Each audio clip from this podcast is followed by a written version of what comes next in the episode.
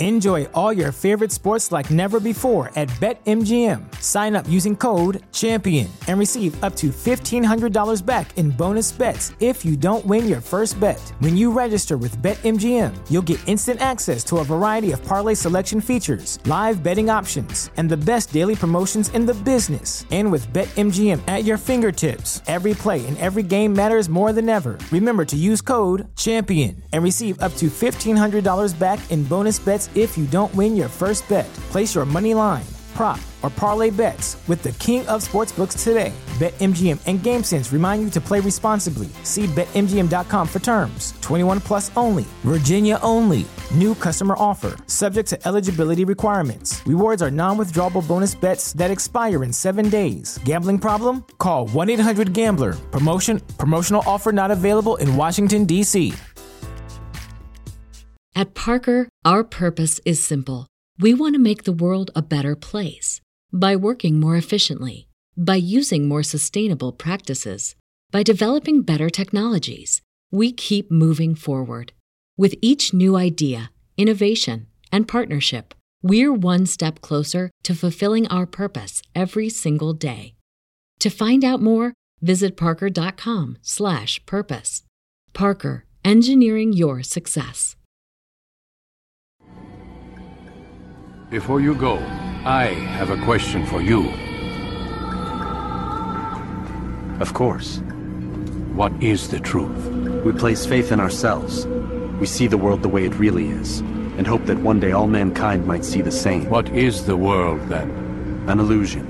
One which we can either submit to, as most do, or transcend. What is it to transcend? To recognize nothing is true and everything is permitted. That laws arise not from divinity but reason. I understand now that our creed does not command us to be free. It commands us to be wise.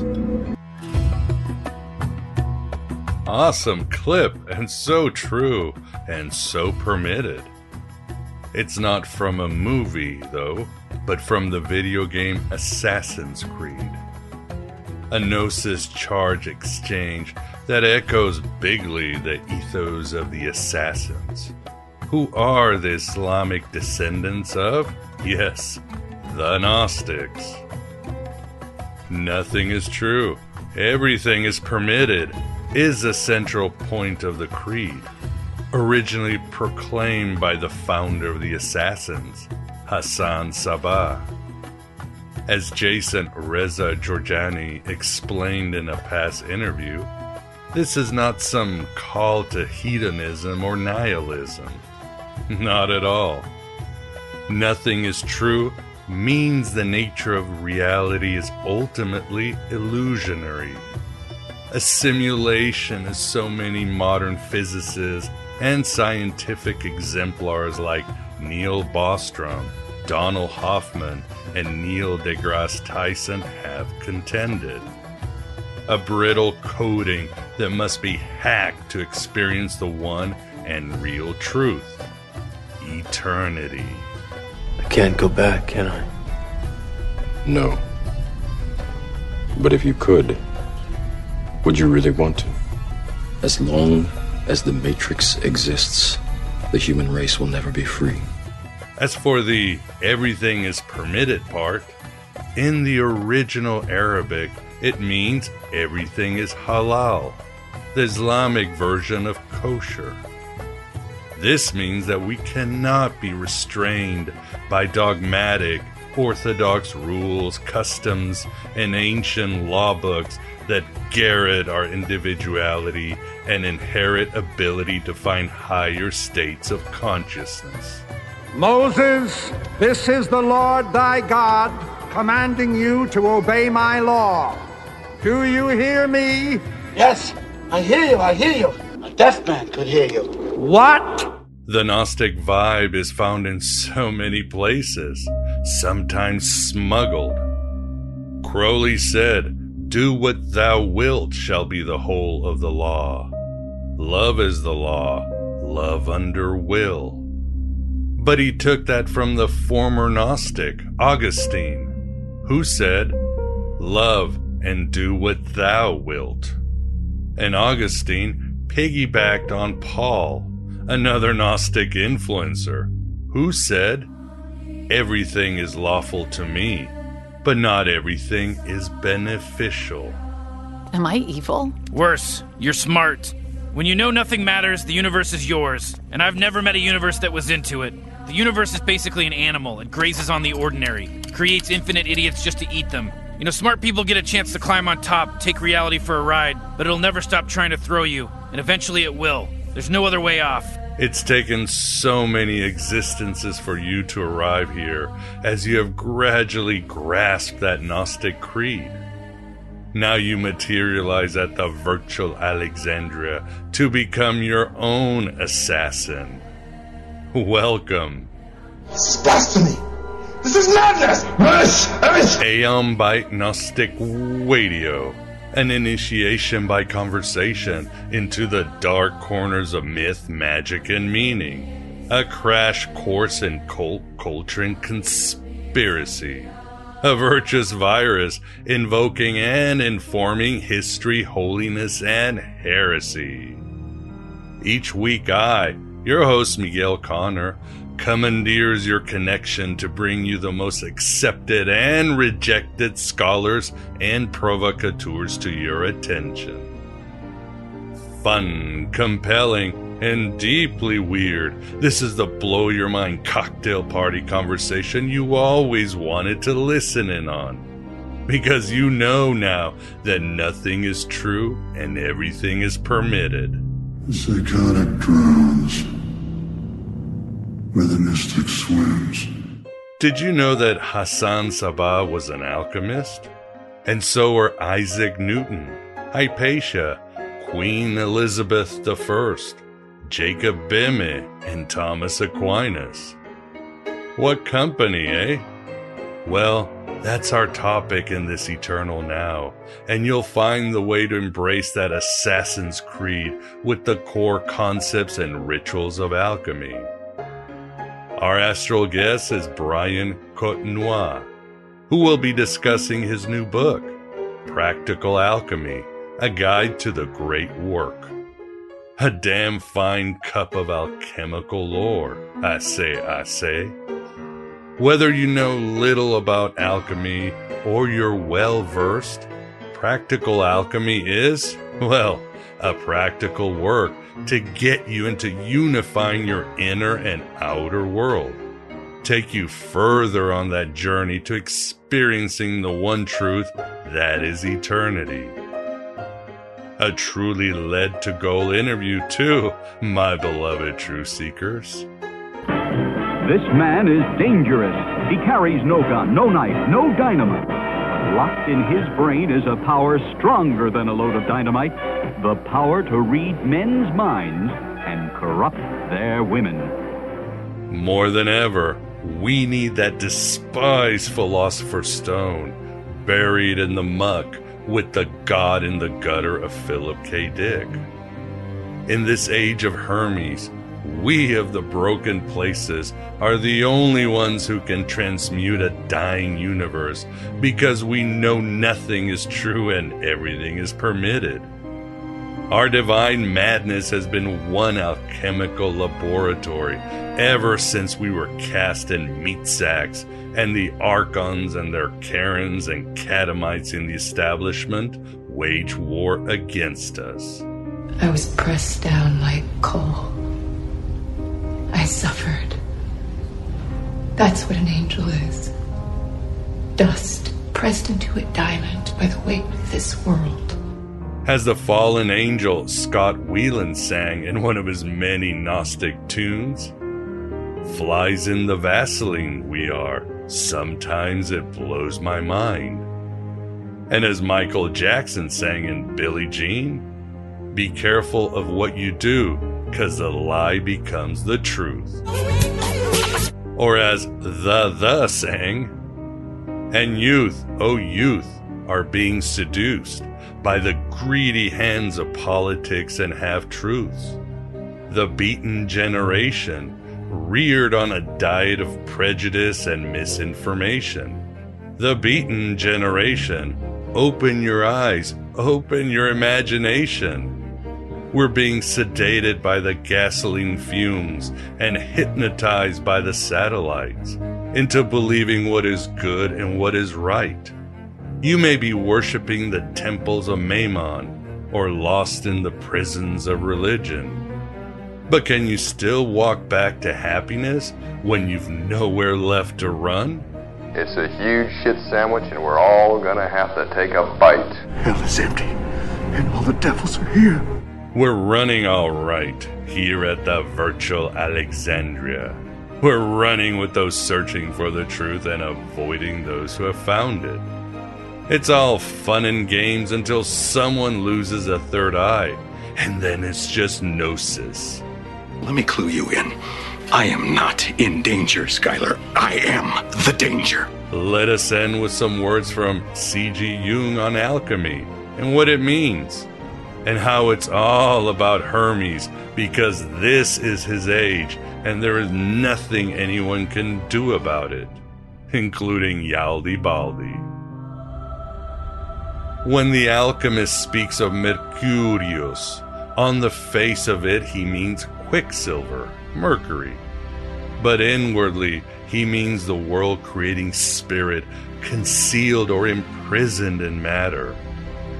The dragon is probably the oldest pictorial symbol in alchemy of which we have documentary evidence.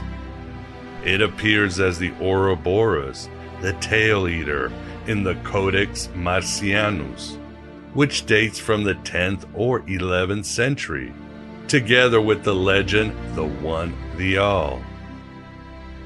Time and time again, the alchemists reiterate that the opus proceeds from the One and leads back to the One. That it is a sort of circle like a dragon biting its own tail. For this reason, the opus was often called circulare, circular, or else rota, the wheel. Mercurius stands at the beginning and end of the work. He is the prima materia, the caput corvi, the nigredo.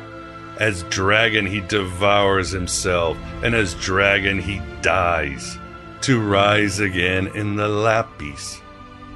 He is the play of colors in the Cauda Pavonis, and the division into the four elements. He is the hermaphrodite that was in the beginning, that splits into the classical brother sister duality and is reunited in the coniunctio, to appear once again at the end in the radiant form of the lumen novum, the stone. He is metallic yet liquid, matter yet spirit, cold yet fiery, poison and yet healing draft, a symbol uniting all the opposites. Every man is born as many men and dies as a single one. Your life is yours to create. Nothing is true. Everything is permitted. Then everything is possible, including your alchemical union with eternity led us to our interview with Brian Cotnoir. Write your own gospel, live your own myth.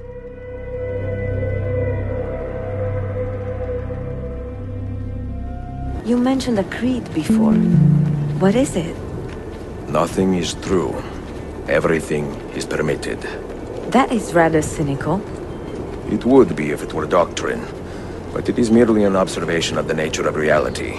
To say that nothing is true is to realize that the foundations of society are fragile, and that we must be the shepherds of our own civilization.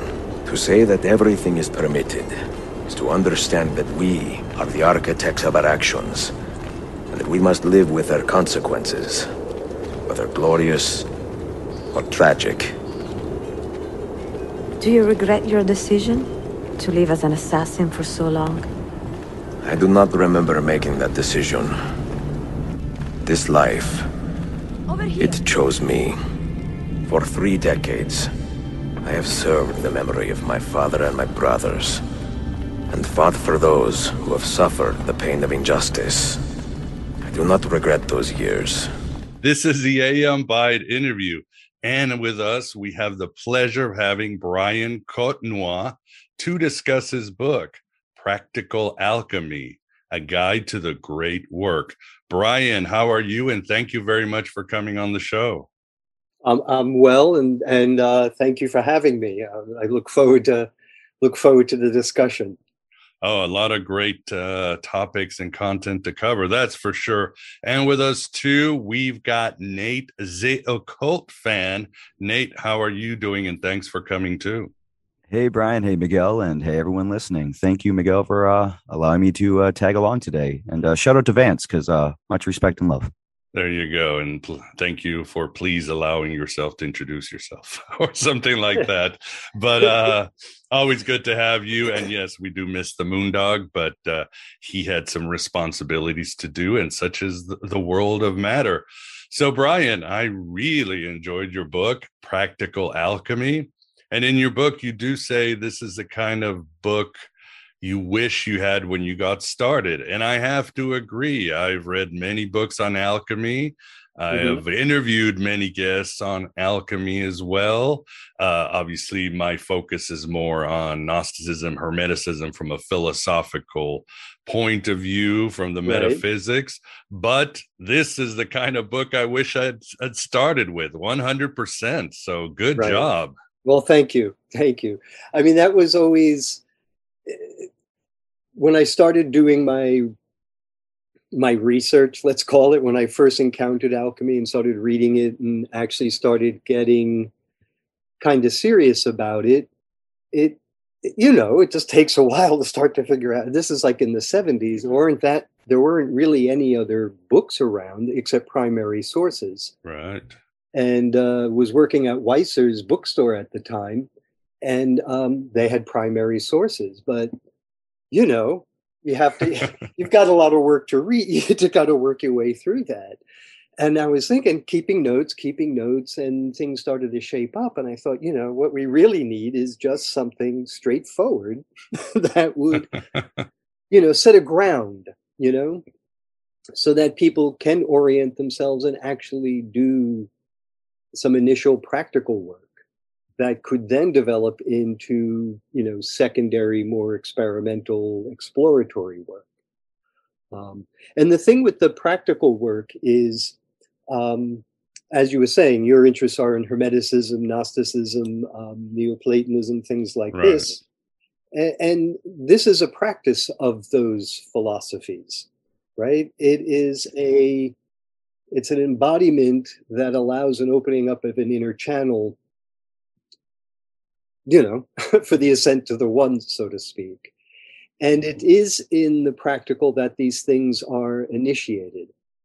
And so that's what I tried to do with this book. I mean, was to give a framework that you can understand the, the theories. And they're not really all that complex, but if you're not familiar with it and you're piecing it together, it can take a while.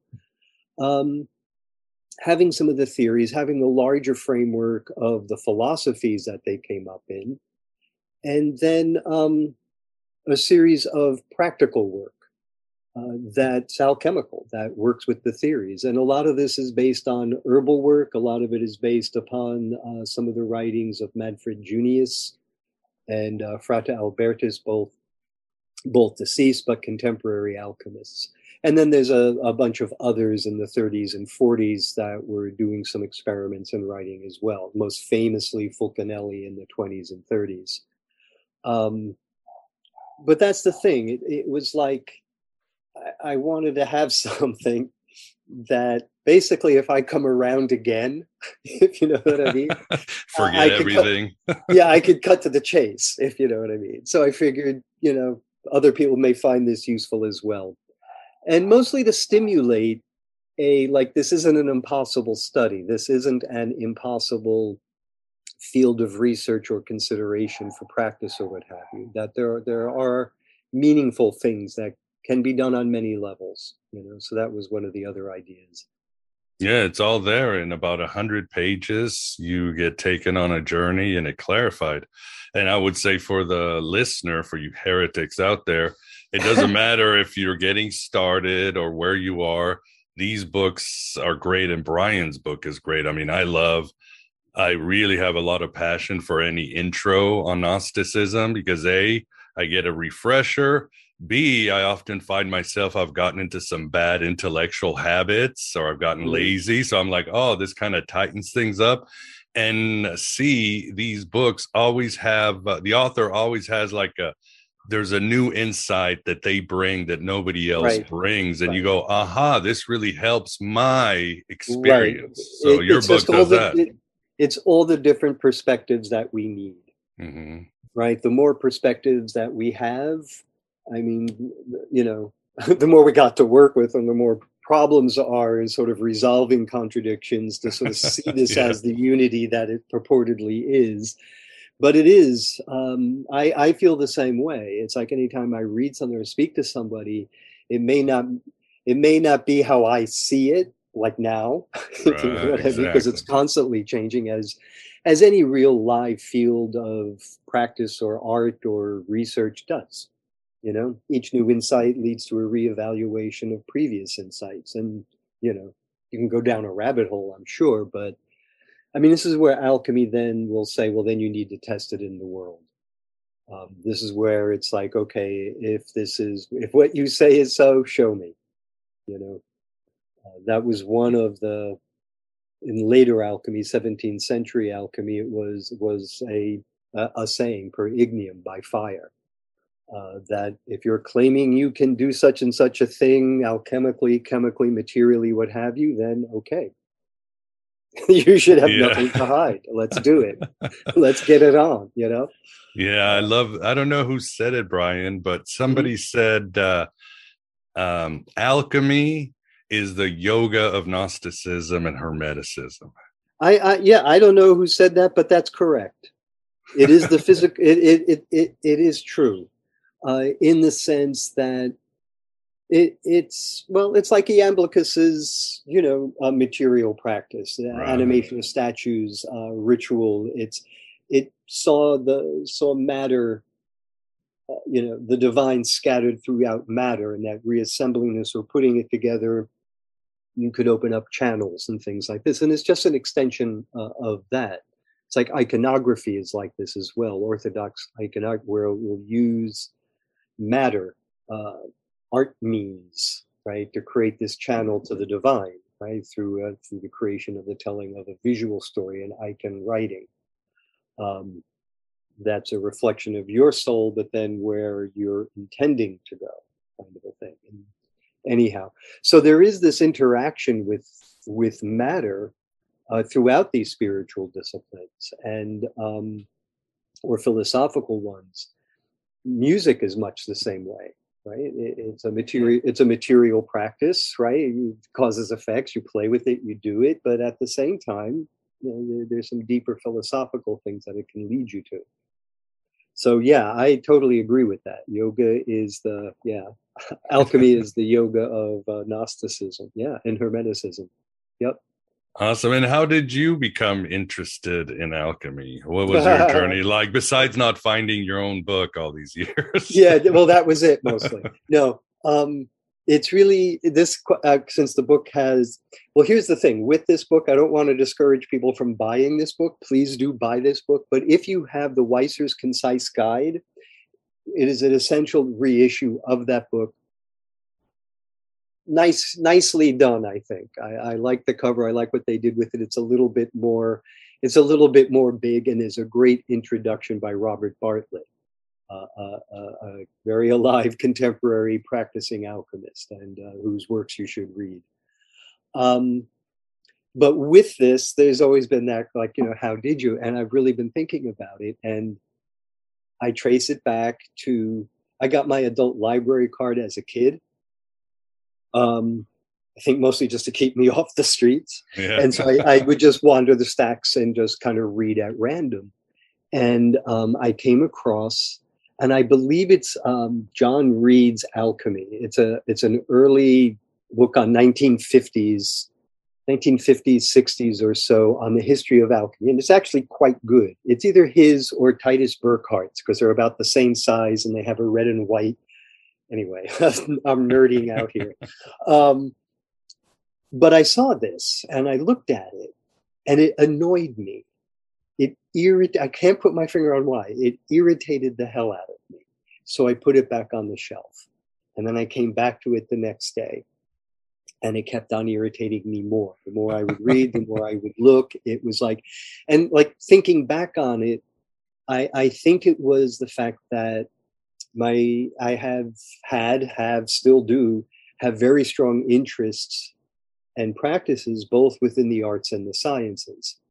And so I was seeing this thing that was like, if I could look at it this way, I'm fine. If I could look at it that way, I'm fine. In other words, as early proto science, proto chemistry, yeah, I get this. I'm looking at the images, like I just like the one you said with the splendor solis type images. I'm going, I, I can, I can dig that, you know. But what are these two things? You know, what are they? This is a, you know, I couldn't put it together. I guess is what it was, and it kept annoying me. And then I just kept going back. And then I really just kept going back. And then I really started to read.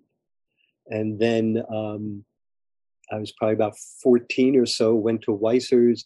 We, I came into the village with one of my older sisters and friends and uh, went to, I wanted to go to Weiser's because I knew Weiser's was the bookstore. If you don't know what this is, oh, yeah. Yeah, I was to say, for those who don't know what this is, Samuel Weiser Bookstore, right? It, uh, it, still exists as a mail order, and actually, they're the ones who published this book. Um, they existed since the 1920s, and it was one of the oldest occult bookstores. And um, so, anyway, went there and I saw the two volume set of Paracelsus, the Hermetic and Alchemical Writings of Paracelsus. And it was like, someday you will be mine um, and that was it. I finally got that. Was reading other things. Uh, all this while, uh, you know, it's not just alchemy I'm focused on; it's everything else surrounding it. But this was what I was. It just bit me, bit me hard. I don't know why. Started with the annoyance, and then just kept on going. And then um, worked at Weiser's for a while just to be able to read after high school and then I went to college to study chemistry and physics so I could actually do more laboratory work. And that's kind of what I did. Um, and then just kept at it, you know. So that's that's pretty much the that's pretty much how it started and uh, you know where where it is now. You know, it was a an intensely obsessive kind of a thing, you know. I'm yeah, sorry, and one of the goals of your book is to demystify the relationship between alchemy and chemistry. You'd be well, the person to do it. yes, well, that was it. It was part of it was I was reading these alchemical texts, and I can see that there was a um, a physical process there. It just if you if you if you read these works, especially the early alchemical work, before even when they were using um, um, uh, uh, uh, code names, uh, decknamen, uh, for these things. They were just sign switching. You know, it wasn't so much a symbol that was kind of representing other forces and things. Um, they really are chemical processes, and they mimic what was known in the Greco-Roman era, era and even earlier with some of the Egyptian metallurgy. So there's there's that aspect of it, and so um, I went into chemistry to basically develop the technical skills so I won't blow myself up or kill myself. uh, but at the same time, to to understand, um, you know, what are act what are the actual chemical forces involved. And I have to say, having studied chemistry has enabled me to kind of read an alchemical texts and recognize, um, you know, what are the sources of some very active compounds, right? Uh, the making of aqua regius, the one acid that can dissolve gold, right? You'll read old recipes for it. It always needs a source of a chloride. If you don't see that in the recipe, you kind of wonder about it. And then sometimes they may have a different name that is pointing to the substance. Anyhow, they both inform themselves. But alchemy, for me, uh, my interest in it is really in um, the intersection between the inner and the outer practices. And where I find this the most alive is in the uh, Greco-Roman work and some of the Islamic alchemy, uh, where there is this awareness of and discussion of, particularly in some of the works of Zosimos, an early Greek uh, Greco-Roman alchemist. Uh, I mean, there really is this sense of what you are doing outwardly, right, in the flask, in the what have you, is reflective of.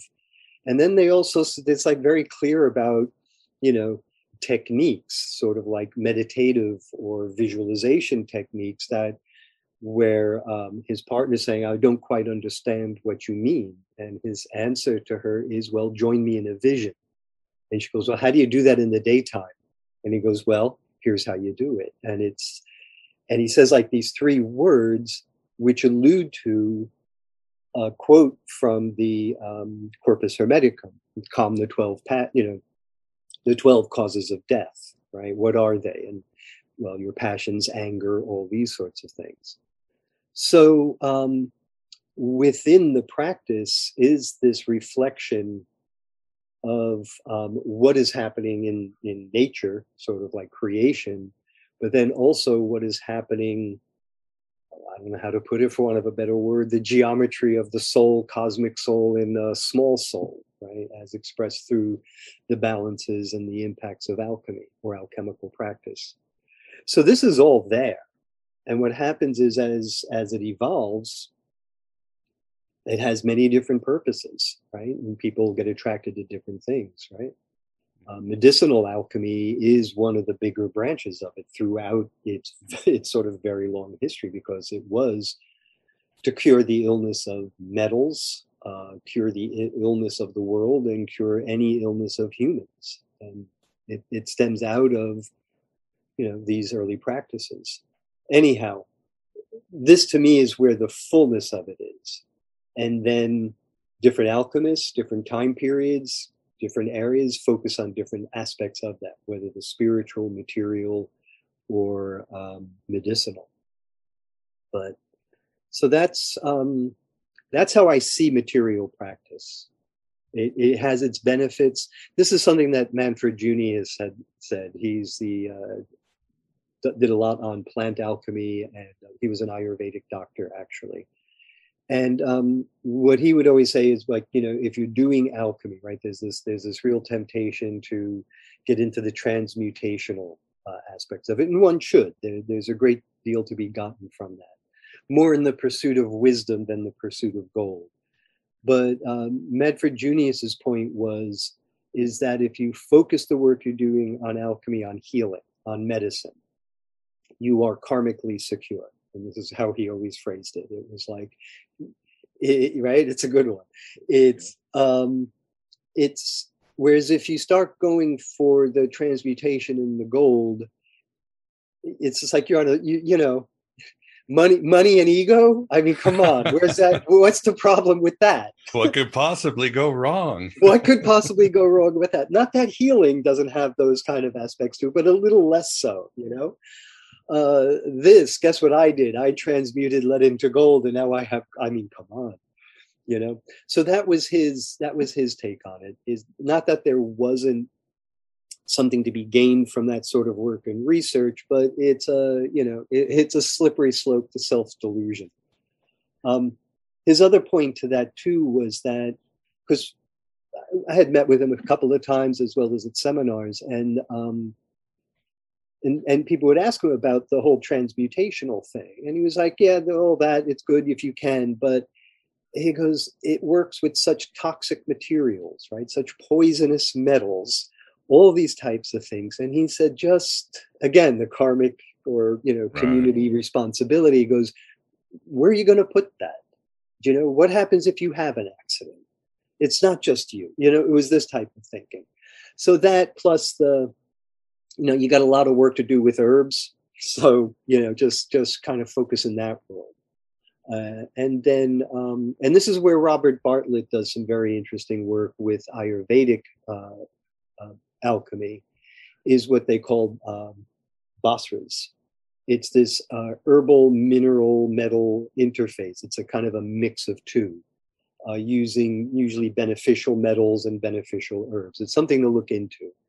Um, and so there's a lot to explore alchemically if you just dealt with healing herbs and and these things without necessarily having to get into you know the hardcore metal fusing acids you know right. this kind of thing of trying to change lead into gold um, but that said there's a lot there's a lot there you know what i mean? There's a there's a lot there particularly if you are reading and studying this material in its larger context philosophically theurgically um, these types of things. It, it will have a much deeper meaning other than you know how do you make this pigment? How do you change this to look like that? Uh, what's this glass about? You know? And this is the early greco-roman material and if anyone's very curious about reading any of this it would be uh, zosimos z-o-s-m-o-s of Panopolis uh, any actual writings by him it, they're a little dense they're a little what have you um, there's a series of works that is being translated from the Arabic. Uh, he wrote in around the third century, but um, Arabic from Greek to Arabic are some of the earlier translations and some of the more complete works, and those are now available. And some of that work is amazing. Uh, what he's writing about and how he's speaking, you just see this union of both the physical outer work and then the meditative dream you know type stuff that's going on as well you you start to get a glimpse of what this full practice could be right? So anyway i don't know how that got started where that went no it's been but here we are here we are no that's a love it love exactly what you said uh yeah but um I think, uh, yeah, for uh, Zosimos, I should mention too. God, if you read this cosmology, is like he's straight out of the Secret Book of John from the Nag Hammadi Library. So this guy exactly, was, uh, this exactly. guy was a Gnostic, true and true. Absolutely, and this is the thing with the with the Emerald Tablet, um, where it speaks about this whole cyclical creation of. Um, it's typically understood, uh, you know, the above as above, so below, as below, so above uh, the earliest translations of it actually have something a little more interesting. It's the below comes from the above and the above comes from the below, or actually vice versa. The above comes from the below, that's the first line, and the below comes from the above. And so you get this idea of circulation, constant, ongoing, incessant circulation.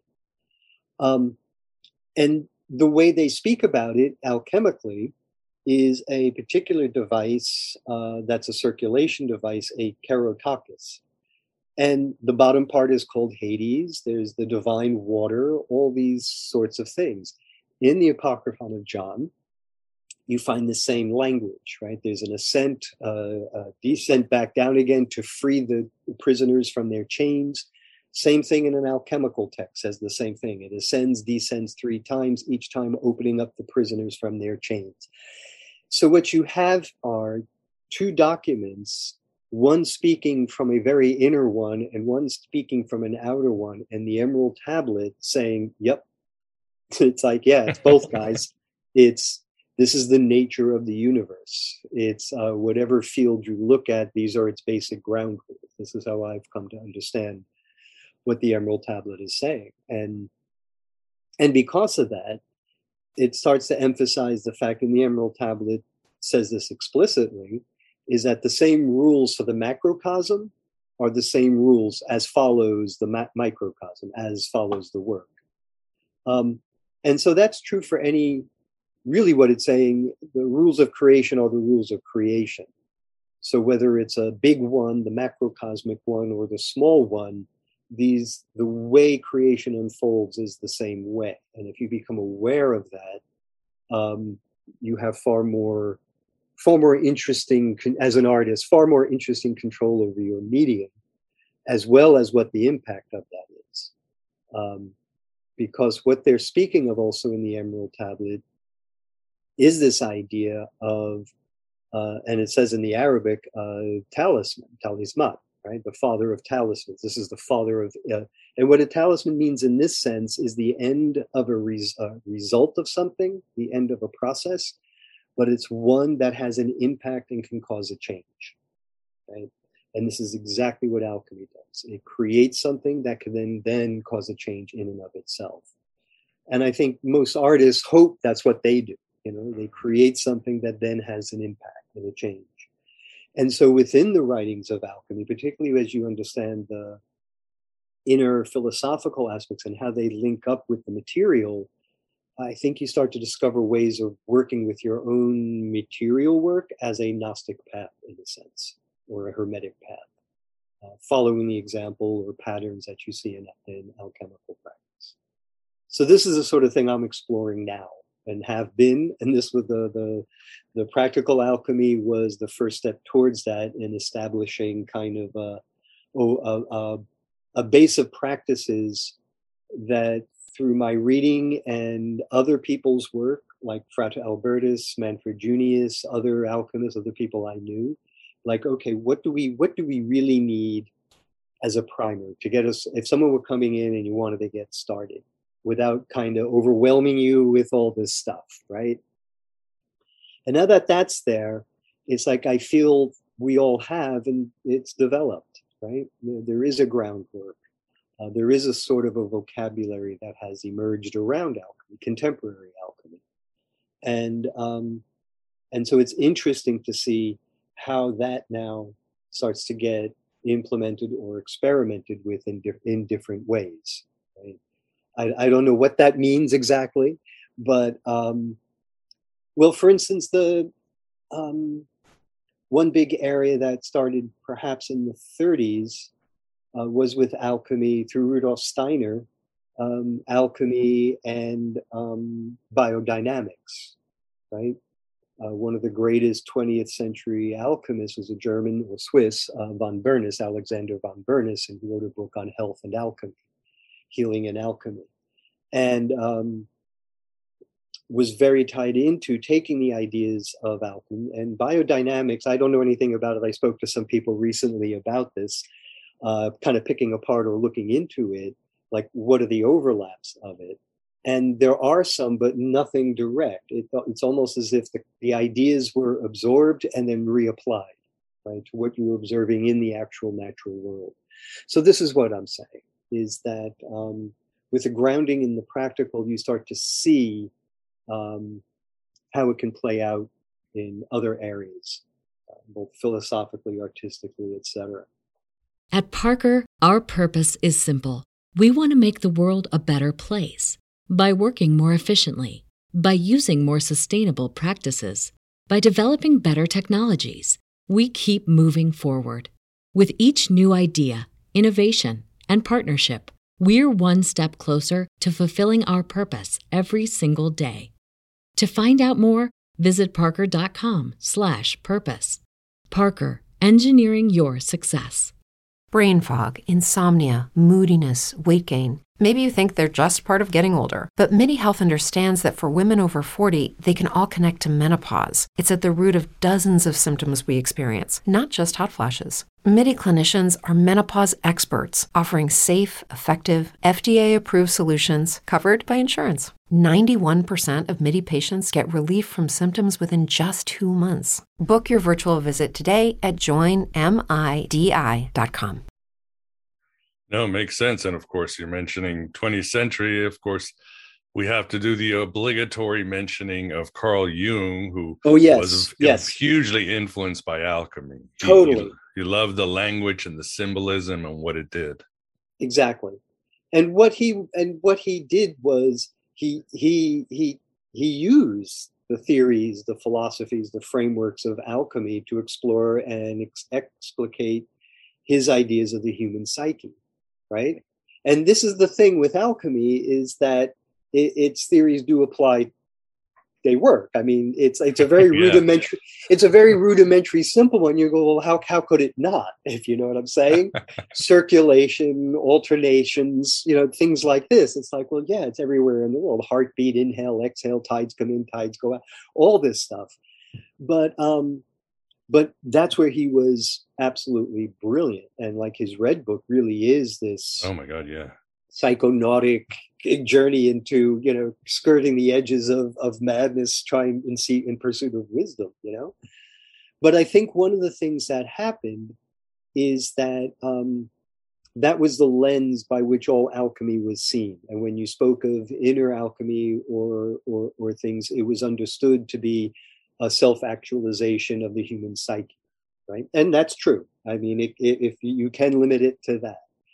But I think what it did do was to, I think, block a deeper view, or not block a deeper view, just, you know, deflect one uh, because you think you've got to the point where this inner work works, and it's guess what? It's working. Uh, I'm some results from it, and um, so there's no need necessarily to go farther. I don't think too many people pose too many questions to go far further.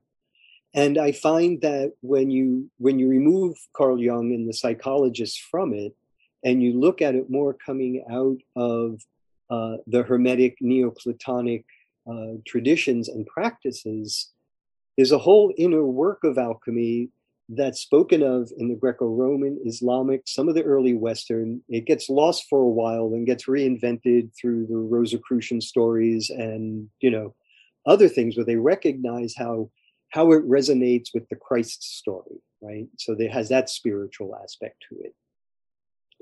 But as far as the practices go, I, I don't know, right? you get into the Greco-Roman and you see what the inner practices are. It is what we call lucid dreaming. It is what we call a, a very vivid visualization practice that you find in Mahayana Buddhist practice. Uh, things like this. Uh, you'll find these purification practices that are intended to purify the the inner eye, the mind's eye, right? And I bring this up in talks from time to time, but it was really for me one of the more surprising places.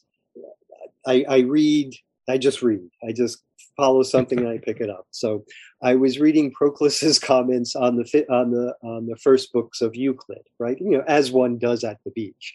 Of course. and, and um, and I'm just reading it because it's geometry, and I'm interested in geometry, and I'm also interested in Proclus, right? Neoplatonic philosopher that has a lot to say about the configuration of sort of the alchemical universe. And he's going through proofs and how you do this. And, and then there are a couple of pages on the animation of statues and about how what the geometry we're talking about is the statue, your inner statue. And that by purifying the inner eye, you can do the geometry inward and help build that inner statue. And I'm like, that's what geometry is about. And it is this practice of starting on the outside, pen and paper. And this is like any other material practice. The more you do something on the outside, sooner or later starts showing up in your dreams. And this is what they start to speak of. And you can hear it when you see that. You start to recognize it in the rest of their text. It's like, okay, yes. And then when you recognize it in your dream, now this is where this is where the work begins. This is where, in terms of geometry, if you're aware of this or even even during a waking state that you can see this vividly in your mind's eye like a triangle moving and changing and doing all the geometric stuff that one does without doing anything except seeing it in your mind's eye. Yeah you've just purified that mind's eye. You've purified it so that whatever other work you are doing you could do the same way. And then what this does according to them is since it's geometry and geometry is everywhere the world's soul geometry the you know um, as you open one, it harmonizes with the other, and this channel opens up. So when the Neoplatonists were speaking of making statues, yeah, they were talking about making physical statues with these various elements in there that are just pieces of that. The piece will come together as sulfur yearns for the fire, the God will come. But it was really about opening up that statue within that you built. And that channel through the geometry is open to the world soul channel and as Iamblichus says, it's not the gods who come down to us, it's us that goes up to them, right? Beautiful. After he talks about this whole thing about how you bring the gods down, he goes, "Oh yeah, by the way." By the way. yeah, that that's yeah, that's just a way of speaking, you know. but this is what alchemy does. This is what this is what the practices of the of the early work were was. I don't know how to say that past whatever back then, and um, and that's what I think if people are interested in alchemy, yeah, do the healing, but the pursuit of wisdom is the other one. And I say, step aside from Carl Jung. I mean, he's great, do him, you know. Um, but start going to the the primary sources of the of Hermes, of the uh, Neoplatonists, and try to get a feel for what's going on there. Um, and when you read these things, you, you will start. It, it will all start to come together in a very peculiar, interesting way. Because if you've done studies on alchemy, um, you'll start to see some of the sources of some of the ideas, and then how it's, yeah, I encourage you to go forward. Um, Great advice.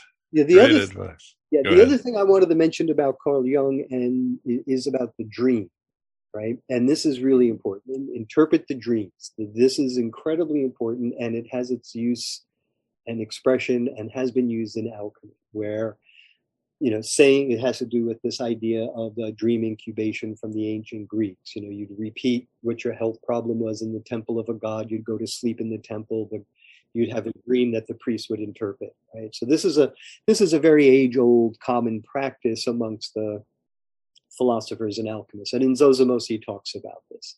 So there's this idea of posing a question, posing a problem, going into the dream, and then having the dream kind of, and then bringing it into the outer world to solve problems of the outer world. And this is really valuable and very good. And this is where psychology works in terms of healing by using that material to do that. But there's another aspect of the alchemical dream which points you more inward, deeper into an underworld um, that has its own peculiar logic. And this is where it becomes very alchemical, where you will start to pose within that dream uh, as things come up in your alchemical practice that has now appeared in your dream. Um, you'll see. You, you, you know, you, we've all had dreams. We've all had characters come into these dreams, and we've all had conversations with them, whether they were just absurd, what have yous, or something meaningful. When you're doing intentional work, uh, those kind of dreams tend to kind of have come from a more meaningful place. But what the alchemy will do, or an alchemical dream, and when you're in it, instead of just kind of getting the answer and coming back out and using it, is kind of probing a little further as to the source of the message and to kind of maybe go a little deeper into it. Um, this is where other channels open up and other ways of opening it up um, start to start to assert themselves, so to speak. So this is this is how practical alchemy is practical alchemy, but it really is um, it, it, just what the just, well, you, sorry, viewers at home, you don't have this image, uh, but the image from the Splendor Solis of the rebis holding the egg and the uh, the shield of the of the elements and the earth, right? And this is what alchemy is about. By descending into matter, you are actually beginning your ascent and can ascend to the one. Right? That the material world is just this foam between two eternities, right? Beautifully said. Well, thank you. it, uh, yeah, you're right. In the secret book of John and other texts in the Nag Hammadi library, it keeps saying the way of ascent is the way of descent. It keeps Yeah. playing with this theme, like you said, this uh, the moving parts of the cosmos. And what you said too, Brian, also reminds me of what uh, Ursula Le Guin once said: uh, "How you play is what you win." And I Mm-hmm. Uh-huh. think that's a huge part of it. And um, That's great. Yeah.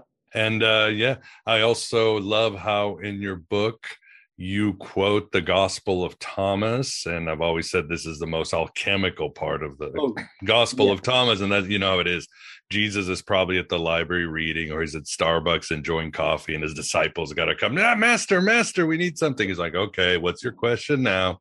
This- of course, they ask him, how are we going to get to the kingdom? That's usually what they want. Everybody wants to go to heaven. Yeah. Yeah. Jesus replies, um, when you make the two into one, and when you make the inner as the outer and the upper as the lower, and when you make male and female into single one, so that the male shall not be male and the female shall not be female, then you will enter the kingdom. Yeah, right. Beautifully said by uh, Jesus. Yeah, and then and then his disciples go, uh, uh, got any fish? Can we just pay you to go to heaven? Can we just Can give you we, some uh, you know, there's like there's other ones. We just kind of give a coin to some guy on a boat. you know it's like this, Charon the boatsman or something. Yeah, right, right. It's like, uh, and this this just sounds like you know, I don't know. but yeah, but that's really this is yeah, this is where yeah, as you as you really start studying these things and you study alchemy, it, especially in that early time period of Gnosticism, Hermeticism, where you had this really a, an eclectic I don't know, striving. I, I, I don't know. Everybody was there, right? I mean, I mean, the Buddhists were in Alexandria since right. like second two B, two hundred BC. I mean, they were proselytizing there since, you know, I mean, since Alexander opened up the the the the, roadway, it's like everybody started coming east. I mean, coming west, and so they were teaching in in Alexandria as well. So, I mean, there's a lot of ideas that it, it's really quite amazing. Um, so again, encouraging people to go into primary sources and just you know enjoy enjoy it because I think if you're listening to this, uh, if you've listened this far, yeah, you you you you, probably could you'll probably be into the other stuff too. So yeah, and it's it's everywhere. I was uh, reading of all the the Acts of Peter, very orthodox uh, text, yes. Brian. Yes. And that's the one while he's being crucified upside down, and Peter's mm-hmm. like, "Oh, I'm going to end up in the the album cover of Ozzy Osbourne or Iron Maiden one right, of these right. days. That's why I'm being crucified." But he actually says, Peter goes, "Let me quote Jesus." And Jesus told us in a mystery, unless you make the things of the right hand as those of the left, and those of the left as those of the right, and those that are above as though below, yep. and those that are behind as those that are before. You will not have knowledge of the kingdom. So even in Peter or yep. early Christianity, really was into this alchemical philosophy. Mm-hmm. Exactly. Exactly. It, it's sort of bringing everything to that well point of a singularity. Right. That, you know goes beyond itself and it's yeah it's wonderful and uh, yeah, yeah and uh nate uh what do you think or do you have a question for brian uh i'm absolutely exploding with questions. Um this is amazing. I'm very grateful to be uh here. Um uh so i guess just one i'll try to ask two as quickly as i can and sure. then um First of all, Brian, I'm wondering if you're familiar. There's been some really excellent work deconstructing the recent album. Um, I'm more interested in a different album called The Holy Gift, but uh, there's been recent work deconstructing the alchemical nature of the recent tool Fear Inoculum. And I'm wondering, that's my first question. Do you know anything about this? And of course, if you don't, it's something to look into. But have you heard of this? No, uh, unless I'm just not understanding what you meant. Uh, sure. No, I'm not. I'm not. I'm not familiar with this. What can you tell me? What it is? I would love to, and then I'll I'll jump to the second question as to be as yeah. quick as possible. Um, so there's seven tracks on the album essentially, and um, you say album, you mean music? I do. This is um when. Okay, okay, I'm slowly catching up now. No, when I heard that, the first thing I came to was a was an album of images of photos. Don't ask why, but there we go. I'm a little slow on the draw sometimes. No, that's uh it's a synonym, so it's perfectly relevant. Um and there's lots of art that actually relates to this as done by Alex Grey, but um I want to be as quick okay. as I can. What is the name of the album? It's Fear Inoculum, and it came out August 30th, 2019, right before uh yeah. So uh okay. it's like called it, you know, uh talking about precognitive dream work and such.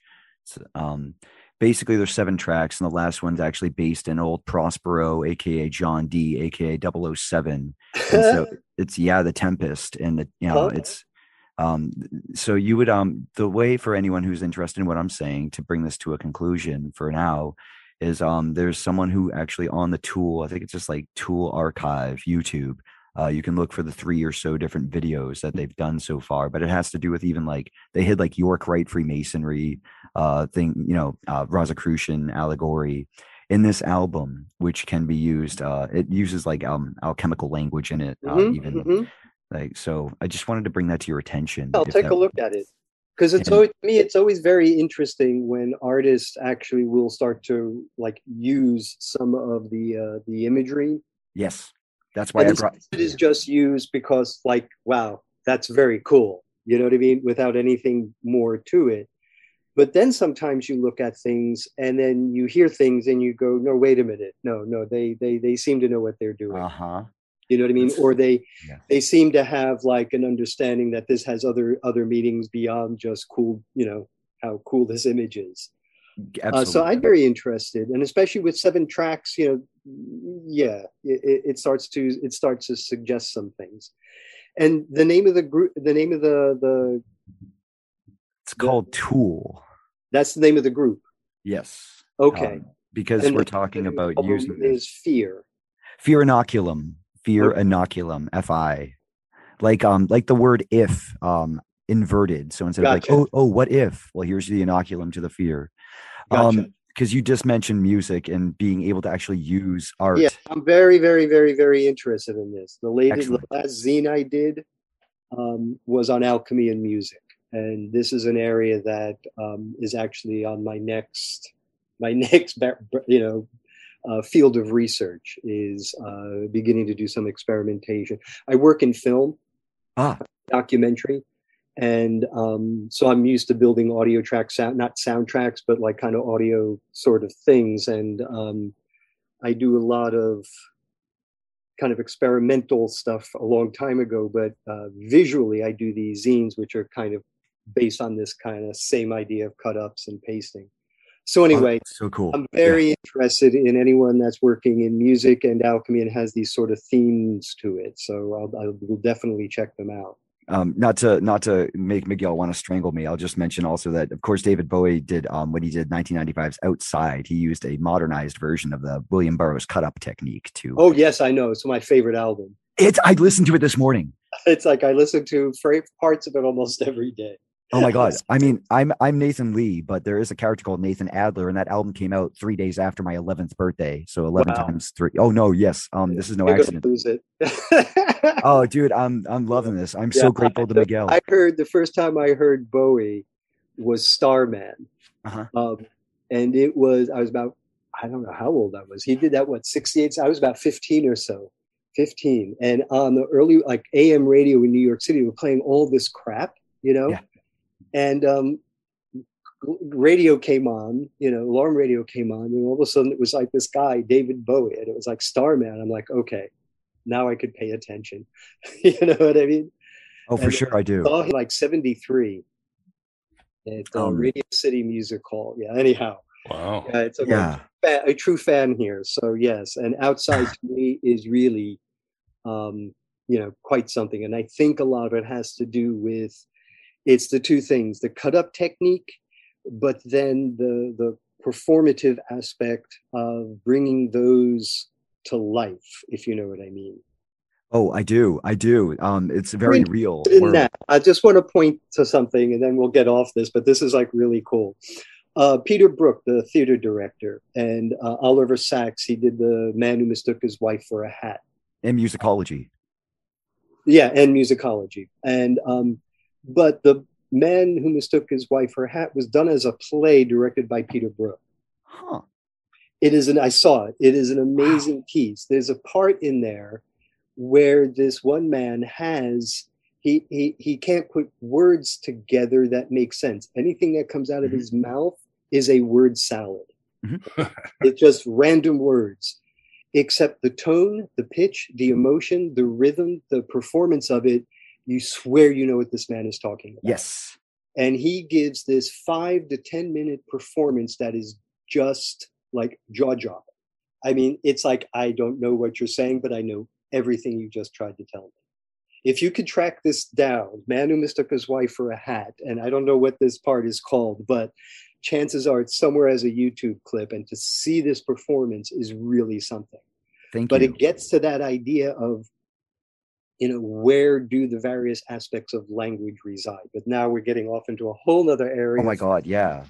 If Miguel would allow me, I'd just like to ask the second question. I'll be quiet. I Um, hope it's about alchemy. this is about alchemy this is um, definitely.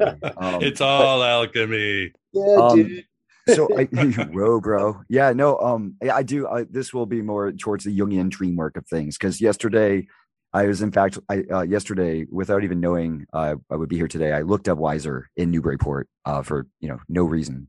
oh how So- fun Oh my gosh, yeah, no, this is happening. So I guess what I'm trying to say, my question directly about alchemy is that um, how when you mentioned uh, doing that dream work and you mentioned that other avenues would start to open up i was mm-hmm. wondering if you could talk a little bit about what i like to call divine feedback what most people call synchronicity but i think it would be excellent to get your perspective maybe i think it might have to do with that dream work and that so-called synchronicity or divine feedback i'm wondering if you could speak a little bit about what happens when you do this dream work and what it looks like in mm-hmm. a kind of a picture of what these other ways look like. I hope that's very directly to alchemy. Yeah. Oh yeah, yeah, a- a- absolutely it is. And um, I mean, there is one. I mean, I can't get into the details of it because it is a dream, and as dreams are, they get rather both personal and boring.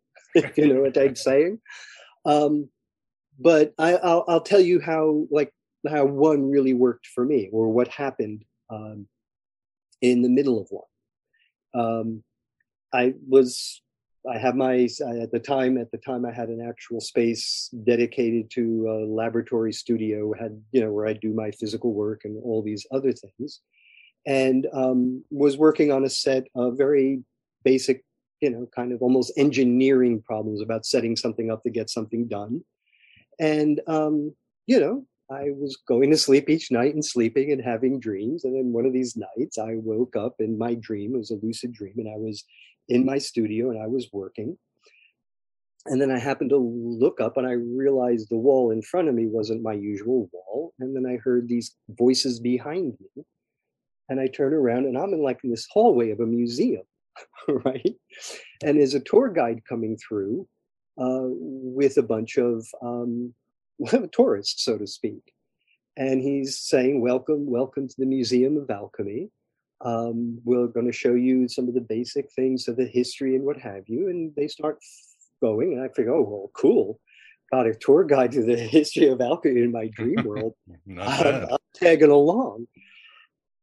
And so um, I started to tag along, and he stops and he turns and he looks at me and he goes, Oh, no, not you. Huh. And I'm like, What? He goes, No, no, no, no. You should go through that door. Oh. Uh, and I'm like, Okay, I'm in. Um, and so I go in, and this is really out of like, you know, this. I was in the, if you've ever been to the Museum of Natural History in New York, they have that huge animal dioramas, and they're really unreal. So I was in, it was like one of those right in front of me, except it was filthy. All right. And so then, um, you know, the obvious thing, right? One must polish the mirror, sort of a thing started i just started figuring well, i got to see what's behind here and i started going and going. And quite honestly uh, this is where i have to kind of stop the telling of it because it just gets kind of so kind of weird that it just i, I can't. Uh, but what but what it did was to indicate to me um, oh i don't know i don't know how to put it um, a, a further way to get there faster if you know what I mean. It was sort of, and this is what you hear in, um, oh, in the Chaldean oracles, actually, is one place. I was thinking of some other text, but in the Chaldean oracles, when Hecate is called forth, yeah. and she says, well, basically, don't call me, basically, don't call me on the office number. Let me give you my mobile. Let me give you my mobile here's how to really reach me make a statue of lizards do this do that and this is the thing you you you get me directly and so it's those kind of experiences that I've had where all of a sudden something that was hypothetical or like you would you would you would say and then you would you would experience and you have a whole different experience of it in, in grounding to it. So this is what happened there. And it was not what i was expecting. It was not where i thought it was going. I had another one that started out as a cowboy funeral right? Uh, don't ask me why. There was a cowboy funeral in Brooklyn, but there was a cowboy funeral in Brooklyn. And there I was sitting amongst the mourners in these metal chairs. And um, I became aware that it was a dream. When you've had lucid dreams, all of a sudden you just kind of like, this is a lucid dream. I'm like, wow, this is weird. I'm at a cowboy funeral and this is a lucid dream. And I started thinking, well, I should be able to put my hand through the chair in front of me, right? And I start banging the chair in front of me. The guy in front of me turns around, what are you doing? And it's like, well, this is really a dream. And I put my hand through it. I'm like, wow, this is really, really cool. And then this turned into a procession.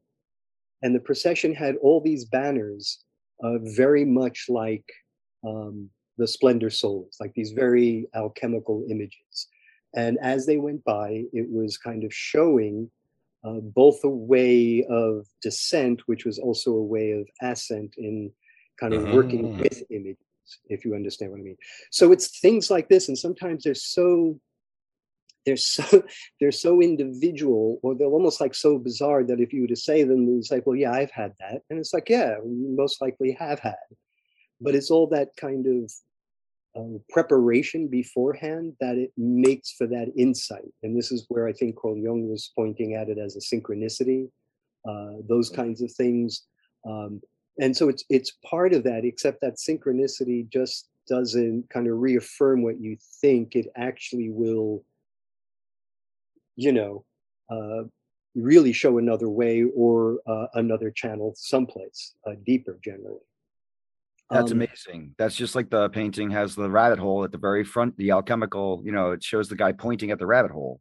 And he's like, no, you can go right through here. Okay, that's that answered my question directly when you said it shows you a like almost like um a secret cheat code or something to use video games. But I think I've spoken enough. It's definitely Miguel's uh, thing. I'm gonna definitely yield it, but I really appreciate that. Thank you. yeah yeah yeah yeah you're quite welcome you know but that's how images operate you know i mean and images of your mind as you're as you're going through this sort of of, of dream work and a lot of times these things will be done as play on words i mean as you all know just through regular dream interpretation Awesome. Well said indeed.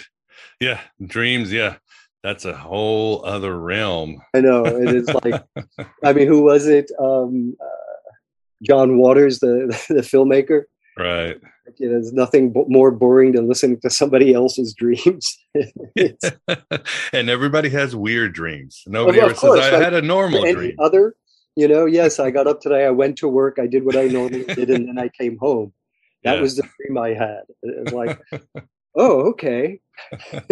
Know. And to uh, where, where can the, I'll have this on the show notes, but where can the audience find out more about you?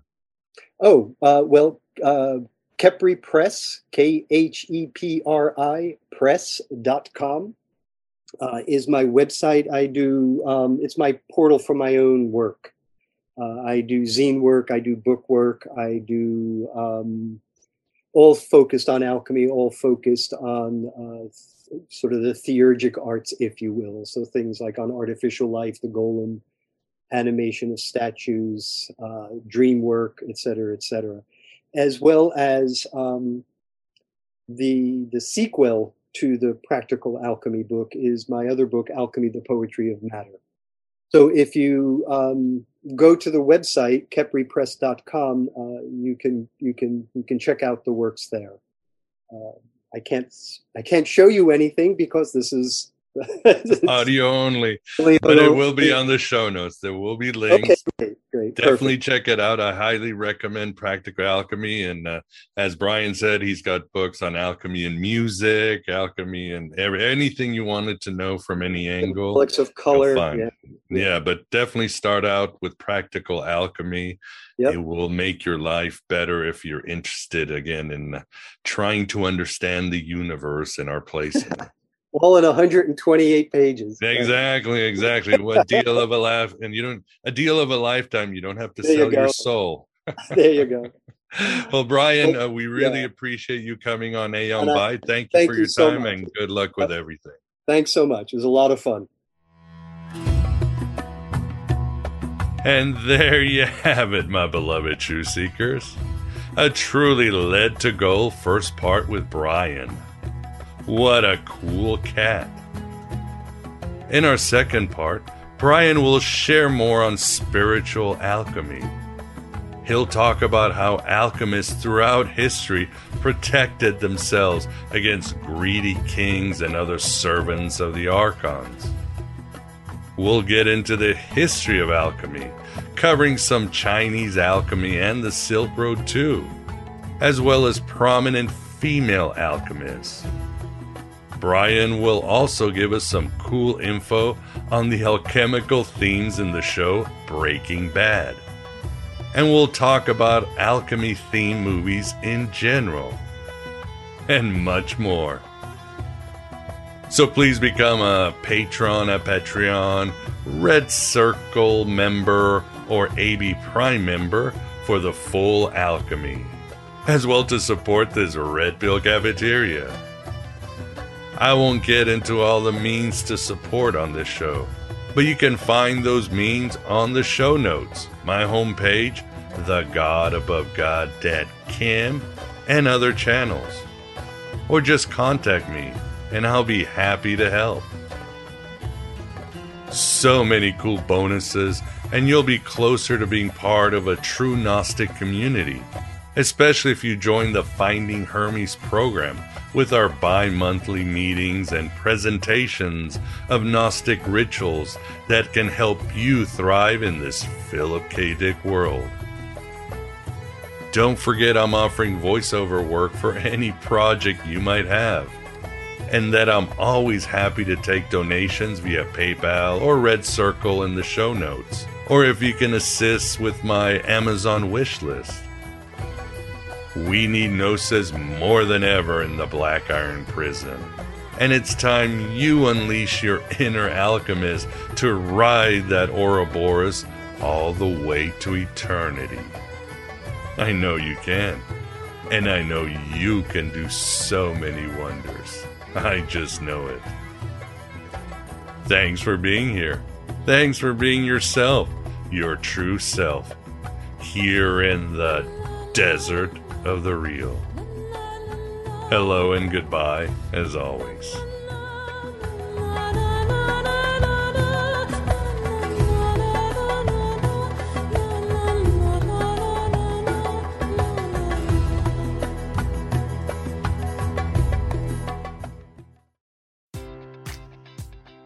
Enjoy all your favorite sports like never before at BetMGM. Sign up using code CHAMPION and receive up to $1,500 back in bonus bets if you don't win your first bet. When you register with BetMGM, you'll get instant access to a variety of parlay selection features, live betting options, and the best daily promotions in the business. And with BetMGM at your fingertips, every play and every game matters more than ever. Remember to use code CHAMPION and receive up to $1,500 back in bonus bets if you don't win your first bet. Place your money line, prop, or parlay bets with the king of sportsbooks today. BetMGM and GameSense remind you to play responsibly. See BetMGM.com for terms. 21 plus only. Virginia only. New customer offer. Subject to eligibility requirements. Rewards are non withdrawable bonus bets that expire in seven days. Gambling problem? Call 1 800 Gambler. Promotion. Promotional offer not available in Washington, D.C. At Parker, our purpose is simple. We want to make the world a better place by working more efficiently, by using more sustainable practices, by developing better technologies. We keep moving forward.